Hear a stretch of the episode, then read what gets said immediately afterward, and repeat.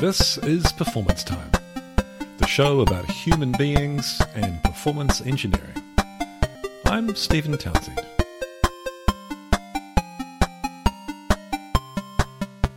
Okay, today on the show, I'm excited to speak to Nicole van der Hoeven, who is a performance engineer based out of the Netherlands.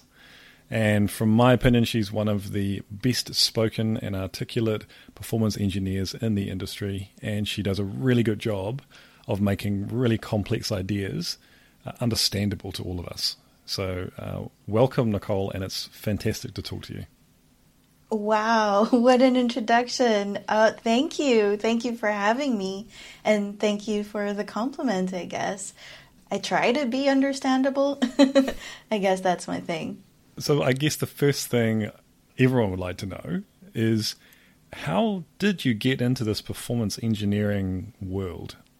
I got into performance a little bit out of it was just an accident really um, and luck i'm i was very lucky that uh, i found there was a job ad for something called performance testing. I knew that I wanted to get into testing at that point, but I have an economics degree. I had never done anything, um, I guess, sort of academically or professionally with with technology at all but I have always been interested in it. And then I found this ad that was written in a really quirky way. Like the ad was saying that they were looking for people who are willing to learn rather than people who already knew a lot. And I thought, sign me up.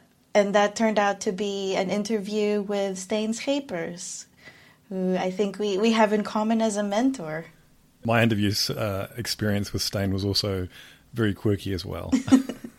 Did he? Was one of the interview questions? Uh, do you drink beer? it might have been actually yes, but the the main event of the interview was that he because he'd found out I'd gone to drama school to train as an actor. So my the first part of my interview was him showing me his DVD collection of films and asking me to rate them. oh wow! Okay. Well, for my interview, it was a very, there were lots of questions, and some of them were technical or, or, like not really technical, but things about the industry, recent trends, like what is Android? Um, and when I got to that question, what is Android? I said something like, well, it's a mobile operating system, but uh, they're also cybernetic robots that may or may not dream of electric sheep, which is a reference to a sci fi book by Philip K. Dick. And that's the one that Blade Runner was made out of, if you're familiar with the movie. And I for some reason, Stijn was looking for someone who had a little bit more of the soft skills, someone who was interesting to work with. and I think I got the job on that line. After that, you must have found something about the work engaging. Otherwise, you you wouldn't you would have changed fields, right? So, what, what do you think it is about the yeah. work which keeps you going? My favorite part about testing, and in particular performance testing, is that it's like a bridge between developers and the business or users. And in a way, we're translators because those are two groups that often don't really think about each other's needs, or, or at least it's not their priority. And I think testers exist to bring the two worlds together. So I love that duality of being able to play in both sandboxes mm. because I'm I'm very much drawn to people and talking to people and figuring out how something works together, but I'm also drawn to building things and the the intellectual rigor of creating an application and having it be logically consistent for other people to use. What do you think in in the realm specifically of performance engineering, your style is? How do you, what is your style as a performance engineer? I think my style is to educate the team to do performance without me. that's why I guess that's why I'm a developer advocate because um, I I did I, I have done performance testing as a consultant before. I mean most of my career has been that. And the problem with it is it can be problem with it for me is it can be pretty repetitive. There are a lot of of course you have to learn new technologies and new frameworks and there's new people. There are always new challenges, but in it at its core, the process is the same. And I got to a certain point where I was like, you know, I could do it for you, or how about I just sit with your team? Because there is no reason that you need to be hiring a person just to do performance testing. Everybody, performance should be everybody's concern. And a developer could be a performance tester, you know, an automation tester could be a performance tester. Like, there doesn't have to be, I think people think sometimes that you have to go to school and have very specific experience, but I want to open it up. Like, there's nothing mysterious about it. So, I think my style is to educate people to do it themselves, which kind of goes better with what I want anyway, because I love the challenge of something new. That is quite interesting to me. I do find that I would love to enable more teams to do more for themselves as well, and, I, and I'm continually trying to do that there, uh, there are limits to what you can hand over to someone who's not a specialist in performance, yeah. though. So how? Well, what do you think the the way to work around that is? Do you still have specialists, and then you hand over the more the simpler or um, maybe um, more repetitive work to delivery teams? What's the balance? Yeah, I think that there's always going to be room for a performance specialist, but I think that I personally like it better when my role shifts more towards a um, like a like a mentor a mentoring capability where I'm helping people improve while still doing the work myself because I, I, actually like being hands on. Uh, but I think that if you're not teaching, you know, the next generation or, or even the same generation, but just people in other teams that are interested in it, then I feel like you're just making things more difficult for yourself in the long run because you're going to be stuck doing that for a while. do you do you agree? It's okay to disagree with me. I I find myself in a situation where I'm torn between what's best for the organization and what's best for the particular project or program of work we're on right now. Mm. I'm thinking about outcomes. So if I can enable teams to be more self-sufficient, that's the best thing for us in the long run, and it's good better for me because I can do focus on higher quality, more valuable work, more interesting work. But in the context of a program of work, we would probably get a better outcome if I just did the work myself with my team.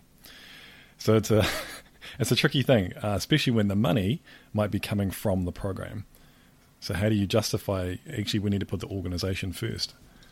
Yeah, I think that was a problem for me too. And as a consultant, sometimes my engagements were as short as I actually had a, an engagement that was one day. Can you imagine? but they were still uh, maybe a month or so on average.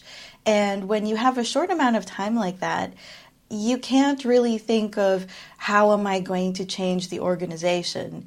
You have to focus on the project, which I just it really frustrated me because I wanted to deliver value that would last, not just do the job for this time and when you need it done again, well, call me again. Which, you know, I guess I should have been happy that that was continued work for me, but I wanted to do something that would change the foundation of how they do testing.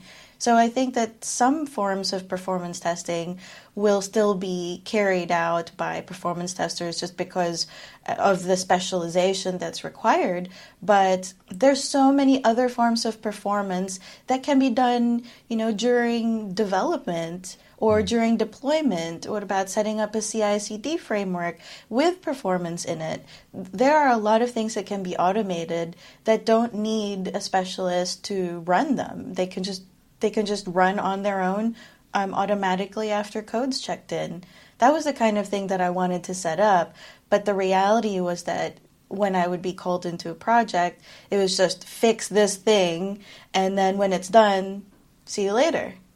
Yeah, So you want to do the strategic, but you're being pulled into the tactical firefighting. Yeah, and, and that's kind of why now I'm I've moved a little bit over to developer advocacy for performance testing because I've found a lot of success in trying to teach performance testers or would be performance testers how to do these things. And then they can then, you know, be the performance champion for their project teams or organizations. I really admire your outlook. I I find that your perspective is very refreshing and positive, uh, and uh, it's it's it's something. I guess it's something I kind of needed to hear right now. Um, that it's it's not all impossibly difficult um, to make this stuff happen, and we just got to keep putting our best foot forward. Yeah, I think I think sometimes we need a bit of a change, whether that's a just a new project or a new outlook or a new job. So obviously, you're really good at a lot of things um, in the, the, world of performance. Um, my, my question is, everyone, um, you know, you're good at a lot of things uh, clearly, but everyone's got s- some things which they just find really difficult or challenging, or they dread doing. Uh, you know, um, for me, uh, for example, I I really struggle uh, having ad hoc conversations with people of high authority in the organization, so high executives mm. of a high mm. level. I, I, can prepare a talk and a presentation, and it will go pretty smooth. But when the random sideswipe questions happen out of nowhere, I just I just fall apart. I melt into a puddle. Right? It's just something I need to work on. Right? So, how about you? What's what, what's your kryptonite? What's the stuff that you find really hard on the job? I like shiny things.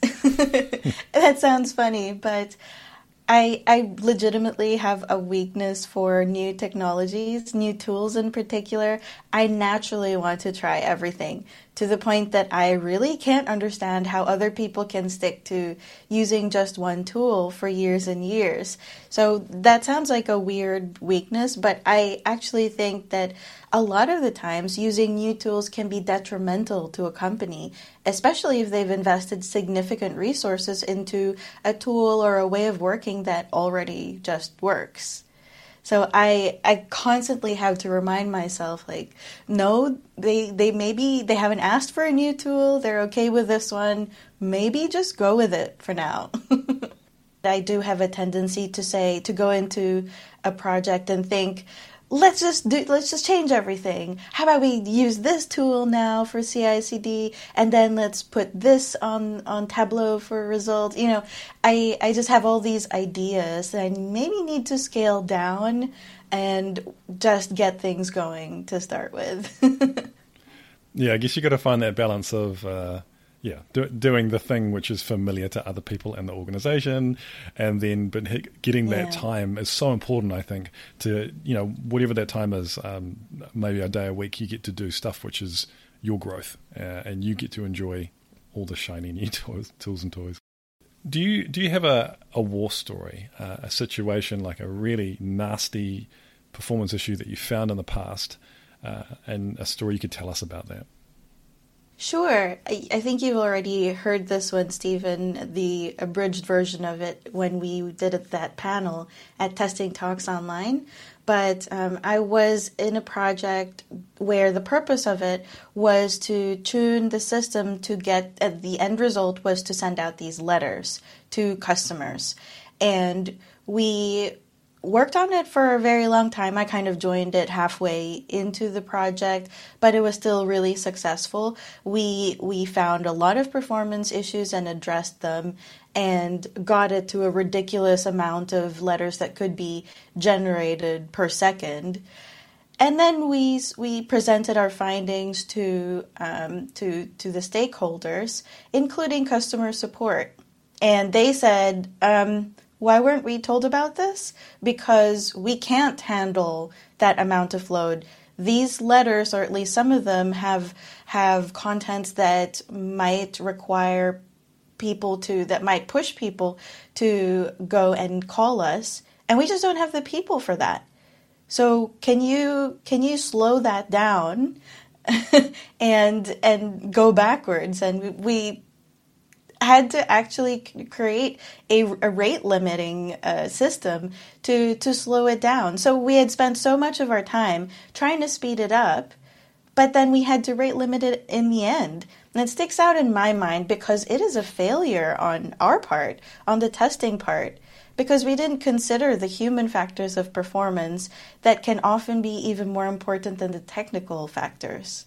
In the Netherlands, we have this app for for I guess tracking the spread of COVID-19 as many many countries have as well but it came under fire because there were a lot of performance issues, especially when it came to setting uh, appointments for your COVID test. I guess they do it now for vaccinations. But anyway, they fixed it to the point that it was that people were able to book these appointments, but the part in the process that wasn't taken into consideration was the traffic, the not the the technical traffic, like not HTTP traffic to a server, but the actual traffic with cars that that occurred around these testing centers. Because apparently it was so awful that a lot of cars couldn't even get to the center in time for their appointment. So I, I just thought that that was an interesting part of the entire process that a performance tester probably did not think about. And I mean, why would you? we often just try to tune the computer parts, but the human parts are just as important, sometimes even more so. I think that takes the concept of an end-to-end performance test to the next level. so you go all the way from the software to the point the car gets to the station. yeah, well, because when you think about it, what's the point in being able to handle all these appointments if people can't make it to those appointments anyway? And mm. you're just wasting your time. All right. So, one of the things that you have been talking about recently, uh, and it, uh, it, sounds like it's an interest of yours, is the concept of chaos engineering and how that affects performance testing. Can you give us a little bit of an idea of how the chaos engineering impacts us as performance engineers? Sure, yes. I've been getting into chaos engineering just because I think that it is intrinsically linked to performance testing because at its heart, they want to do the same thing. They want to improve software reliability and performance. And the biggest challenge in it is that they have a little bit of a different approach. In testing, we have an idea of what an application should be able to do, and then we check whether it actually does it.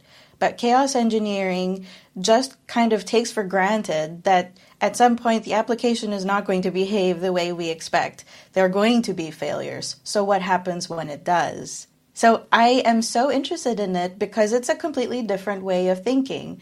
It's an acceptance of the fact that no matter how much we plan and test, there are things that will happen in real life that we never expected. So, we might as well try to make our applications robust enough to handle the unexpected as well. And I've also been experimenting with incorporating chaos experiments into my load tests. So imagine a script where, in addition to the typical load test that you would have with a certain scenario, let's say it runs for an hour, in addition to that, you have a single user, a chaos user, that then says, okay, well, how about after I've gotten that as a baseline and I know how my server typically behaves, how about 30 minutes into the test, I just kill a Kubernetes pod or I kill one of the instances that, that's involved in, in this system. How does the application respond? Does the response time increase? Are there just errors that can never be recovered? Is there a data loss? There's just so many factors that that can expose just from a single user that runs along with a test. And if it's a tool that lets you script it in, then you can make it smarter. You, are not just running it simultaneously throughout the entire test. You can maybe run it at a spike, or there's so many things you can do with it. And it's just really exciting to think of where this could go in a few years. Do you design these chaos tests yourself, or do, do other people work with you to come up with ideas for things to try? I definitely ask other people for for advice because I I'm a tester. I'm not I'm not into DevOps. I've never worked in as a site reliability engineer, so there are definitely things that I would not have considered. But I I do script it myself, um, and I mean I don't want to plug here, but I I did use K6 because of this. So K6 is a load testing tool where you script in JavaScript. And so the chaos experiments are also just scripted in JavaScript. So it's really no different. It's a matter of importing a, a package and I just script it the way that I would any other user. Something a little bit different that you mentioned when, when we were bouncing emails back and forth uh, is the importance of note taking for anyone, any software engineer. now, this this sounds really interesting to me, and I think I think I'm also really into this. But I just want to hear your take or uh, what you meant by that. So I think that a lot of people just think note taking is a thing that you do in in college or in school, but I think it has applications for outside academia, and I really don't understand how people survive without it because I think it's very logical to me that there's a finite amount of information that we can store in our brains. That's just a fact. We can take that as a given. And yet, if we're working in technology, whether you're a tester or a developer or, a, or an SRE, you have to be able to understand new concepts all the time frameworks and, and languages and just different ways to work there is no possible way that we're going to remember all of that. So we need to come up with some sort of system that we can offload things into. Otherwise, you're learning things, and I am 100% sure that in 10 years, you'll not even remember that, that you were doing this unless you're doing exactly the same thing, which is unlikely in tech, right? And so I think that note taking and having building a sort of personal knowledge management system as a second brain to offload this information in becomes so much more important. At its core, I think testing is a knowledge work. It's we're not being paid for, you know, physical prowess. We're being paid for what we know and how well we do testing. And those are things that we can take notes on and learn from and improve as, as time goes by. I actually have a grad that I'm mentoring right now, and she carries a paper, a notepad wherever she goes, and takes notes on everything, which is awesome. Uh, she likes the you know the physical paper. Uh, I I use Confluence, and I have my own knowledge bases that I build up over many many years because like like you, I forget I, I forget things all the time, and I want to refer back to what I learned. What technologies or tools have you found useful? So I, I do I do love writing on paper, but I mainly reserve that for like brainstorming sort of sessions. I've found I go entirely digital for my notes just because a, a few things. One, you can version control it, and so you can also see how your thinking evolves over time, which I've found really useful, especially if I'm trying to make a content piece on something from the point of view of a beginner, then I can see like what were the questions that I had when I was learning this at the beginning. So the second thing is that you can back it up. So you never have to lug around physical notebooks and if you take notes the way that I do, I would be lugging around several notebooks and it then it would then be hard to find. So that's a third thing that you can search it easily. And you can search it from any device. So, what I personally do, and I don't think there's a best tool for the job, um, but I use something called Obsidian. Have you heard of it? No, I've never heard of it before. What, what is Obsidian? Yeah, so it's um, obsidian.md. I don't work for them, don't get, get anything from them, and it's entirely free. There, they do have a paid version if you want them to store your data in that, but it stores your, your notes as markdown files locally. So it's just plain text files and I like that because I've used other note taking systems in the past, like Notion or Roam Research, where they keep your files and it's not in, I think Notion uses a proprietary markdown format, but it's not saved locally. So you don't really have that access to it at all times. So you can't switch to another, another provider or another tool whenever you want. Um, but Obsidian is really awesome because it, it gives you your files and it also has this thing called backlinks where you just create a link from one note to another. But then if you go to that second note, you'll also see the first note as a reference to it. And that's whether you create a, a link specifically or whether you just type that word. Uh, so sometimes I'll open up a page that I've never created and I'll already see a lot of instances in other notes where I've cited it. And that's a cue for me to think, oh, what is this topic that I've written about, but I haven't formally defined it in my system?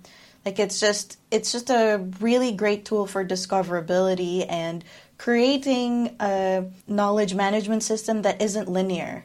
You can organize in folders, but really you can just tag things and and have links. So it's more like a neural network than anything I've tried before. That sounds awesome. I have to check that out. Yeah, and I think that especially when you're a, a, contractor and you're required to pick up new tools all the time. I don't know if you're like me, but you know, if I haven't used a tool in a while, I've forgotten it. Even if it was one that I used daily for years, if if I haven't used it in a while, I kind of there's a period where I'm like, how do I do this thing again? I know it can be done. I just can't quite remember how to do it. Well, I just have cheat sheets for tools.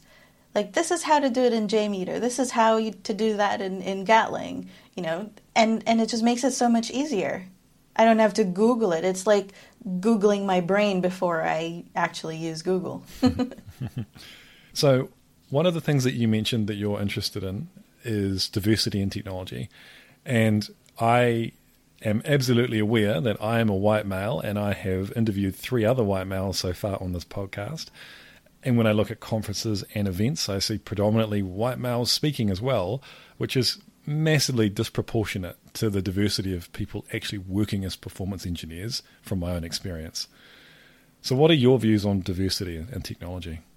This is one of the reasons that I wanted to take more of a public facing role because I would look at the same things that you did and I wouldn't see anyone like me. And I don't necessarily think that I have to see someone like me in every job and every performance. But when you see nobody, and I, I it sounds like you've experienced, you've had other women that you've worked with as Uh, as performance engineers, but I I can name maybe two women that I've worked with in performance, and both one is Asian, one is white, and I I think that's a problem. So I think that if you can't see someone who resembles you in a job or a position that you want to have, whether that's physically, culturally, or experientially, I think you just have to step up and be that person, even if you don't necessarily think you are the best person to do it. And I very much feel that way because I'm very conscious of the fact that I, I there there's a certain expectation of expertise that comes when you're watching somebody present. And I don't think of myself as an expert. I think there are other people that are way, way better equipped to give these presentations but they're not me and they don't look like I do and they don't have the experiences that I do. So there is an element of me just pushing myself out there because I'm hoping that if I do other people like me will will think, "Oh, maybe it's a normal thing to to have an Asian woman out there." It's difficult for anyone I think to get up and put put yourself out there, especially in a professional context where I think the stakes are higher to get up and stand up and say, hey, this is me, and, and I'm talking about the work that I do. But I would love to see, I, I would love to hear from a grad or someone who's just starting their career and to hear about their experience when they're first out on the job, for example. That That's really interesting to me. I guess that's really what this podcast was all about. It's that human, the human side of performance engineering. And I think that might inspire more yeah. people to get involved. I think that there's something about performance testing because there are a lot of weirdos, and I mean that in, in the best way possible, in performance, don't you think? There are people from different backgrounds, very uh, comparatively few, fewer than one might think, have come from a real computing background, which is great because we're bringing all of these interesting and diverse backgrounds to to the same thing and we attack a problem in different ways. One one thing that I've been called out on myself, like from other colleagues, is uh, sometimes I, I say things like, "Oh, I'm not I'm not that technical," or variations on that theme that are just different ways to sell myself short. Mm. And I think uh, that's something that not just you know people of color do, and everybody has a tendency to sell themselves short. And when you say things like, I'm not technical, I think it also sends the wrong signal to others that you do have to be technical, whatever that means, to do the job, when that's not necessarily true. So I think that does impact diversity in a negative way. Yeah. I want to do a talk, uh, another episode coming up on imposter syndrome. It's what you were just saying now sounds so like a little bit like that potentially, where yeah, for whatever reason, a lot of people in the as performance engineers from any background, uh, maybe the more they know, the more they they can see the complexity of things, and they start to question themselves. Well, maybe I don't actually know what I'm talking about. I absolutely agree. I get that all the time. And the best way that I've found to deal with imposter syndrome is that every time I start to think, you know, why would anyone listen to me? Or when, what if they find out that I don't actually know what I'm talking about? I just go with it and embrace the noobiness of it. And I call myself a noob and I, I try new things all the time. Like, in uh, I think it's going to be later this month. I'm going to be talking at a conference about chaos engineering. Hmm. About two months ago, I knew nothing. That was when I accepted the the request or the offer to speak at a conference about chaos engineering. Wow. so when I say I put myself out there, I put myself out there. And if you look back at the content I've created in the last few weeks, you'll notice that I've been having people on to talk about chaos engineering. And I'm very open about the fact that I'm totally new. I don't know what all of this stuff is, and I'm starting from scratch. And I find that when you're honest about something, like you're not going, I'm not going to be presenting and saying, I am an expert mm. in chaos engineering. No, I'm saying uh, I'm a noob. This is how I managed to get past that beginner phase and do something productive anyway. And I'm not saying that everybody in the world should do it the way that I did, but if you're a beginner like me, hey, maybe this is a good way for you to start too. And I think that just that just defeats that little voice in your head that says you're not good enough. If you just acknowledge that, hey, maybe I'm not, but you know what? That's okay. I think some people are afraid that if they are honest about how much they do or don't know, that's going to make them look like they don't know what they're doing. Or maybe they ask too many questions. Oh, they don't know what they're doing. My experience is quite the opposite.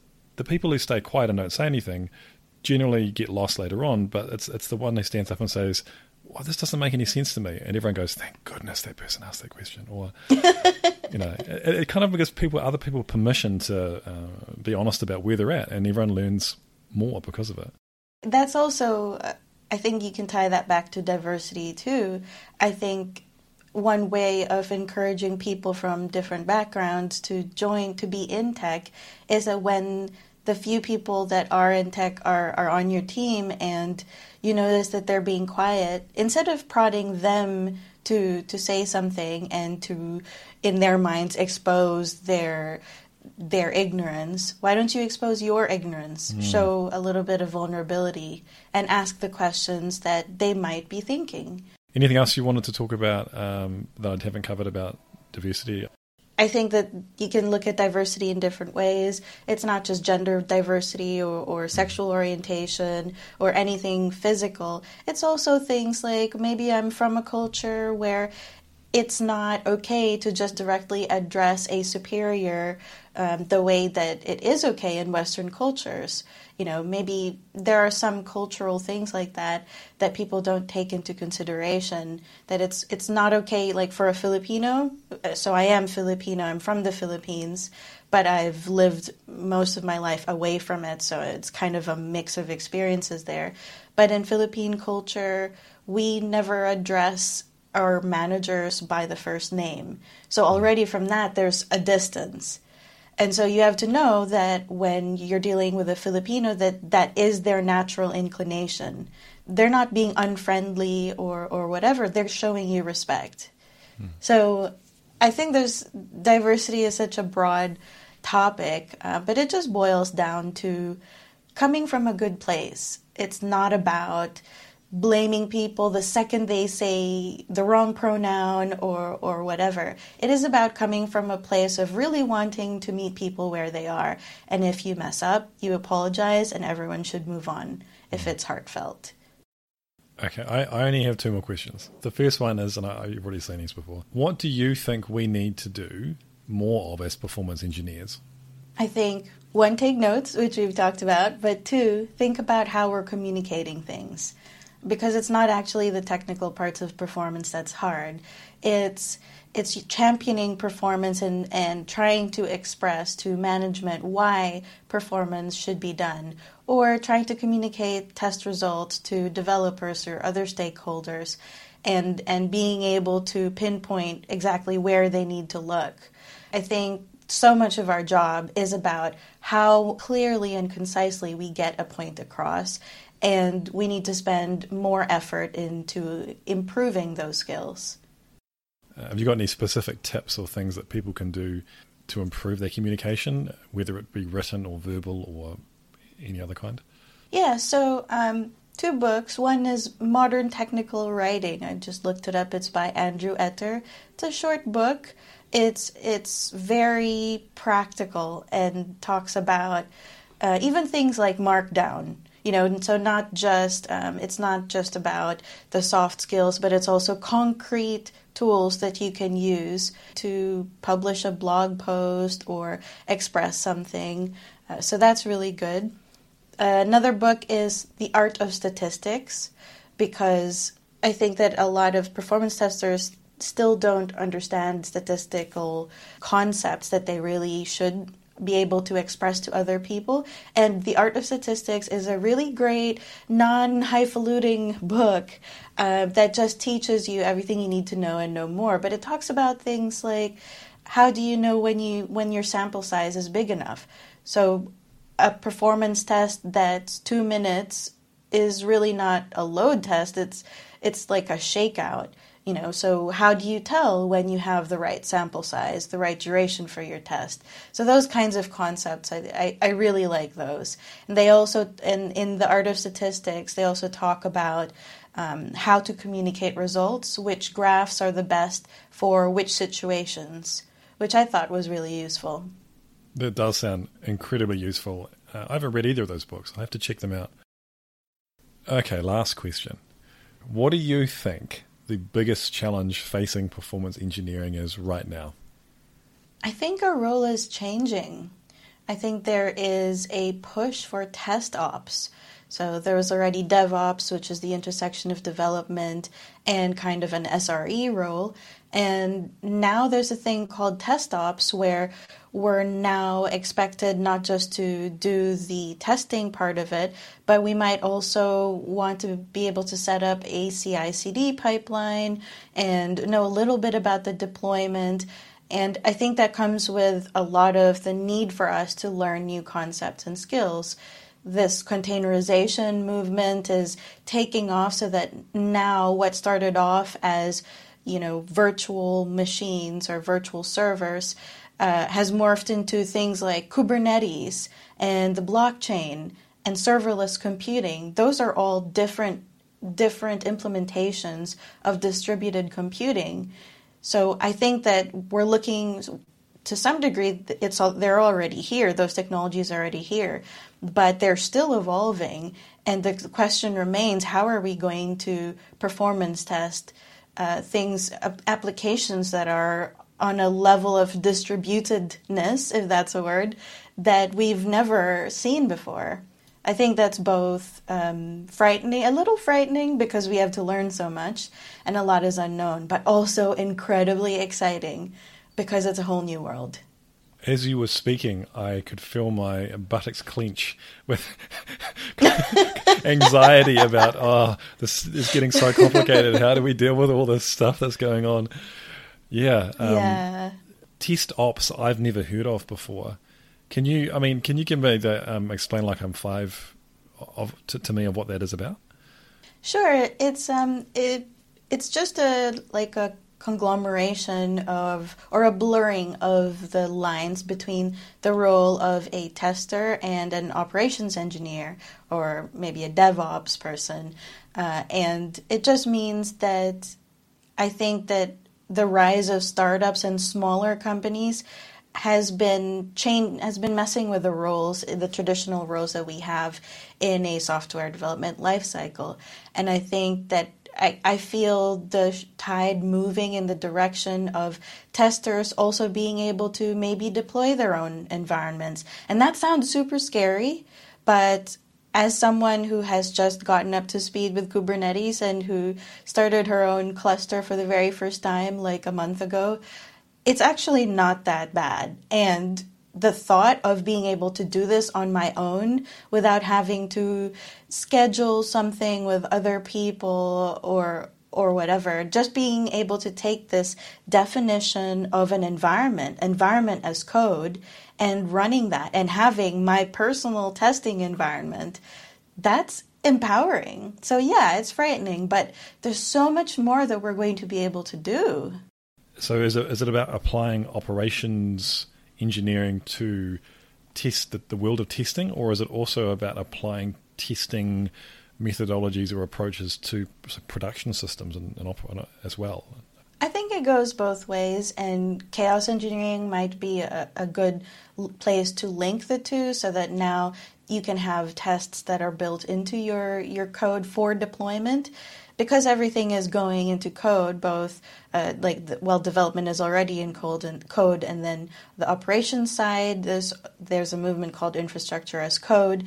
If your tests are also in code, then that just broadens our reach because now we can test all of those with the same tests with the same tool, and we can also be checking in code and deploying code ourselves if it's all in the same unified tool. I think we're still heading towards that future. Um, I, I don't think it's that easy right now, but I think it's definitely a movement to keep an eye on. Thank you so much, Nicole, for your time. It's been really great to chat to you. I can't believe we even talked more often. We should do this more often. Yeah, we definitely should. Thank you for having me. If the people out there in the world want to uh, follow you or find out more about you and what you're doing, what's the best way for them to do that? Sure, uh, probably Twitter is the best. I am at n underscore v a n d e r h o e v e n. Sorry, that's my last name. Uh, or you can email me at nicole at k6.io. Thanks again, Nicole, for sharing your stories with us. And thank you to all of you for tuning in once again. And as always, this is performance time.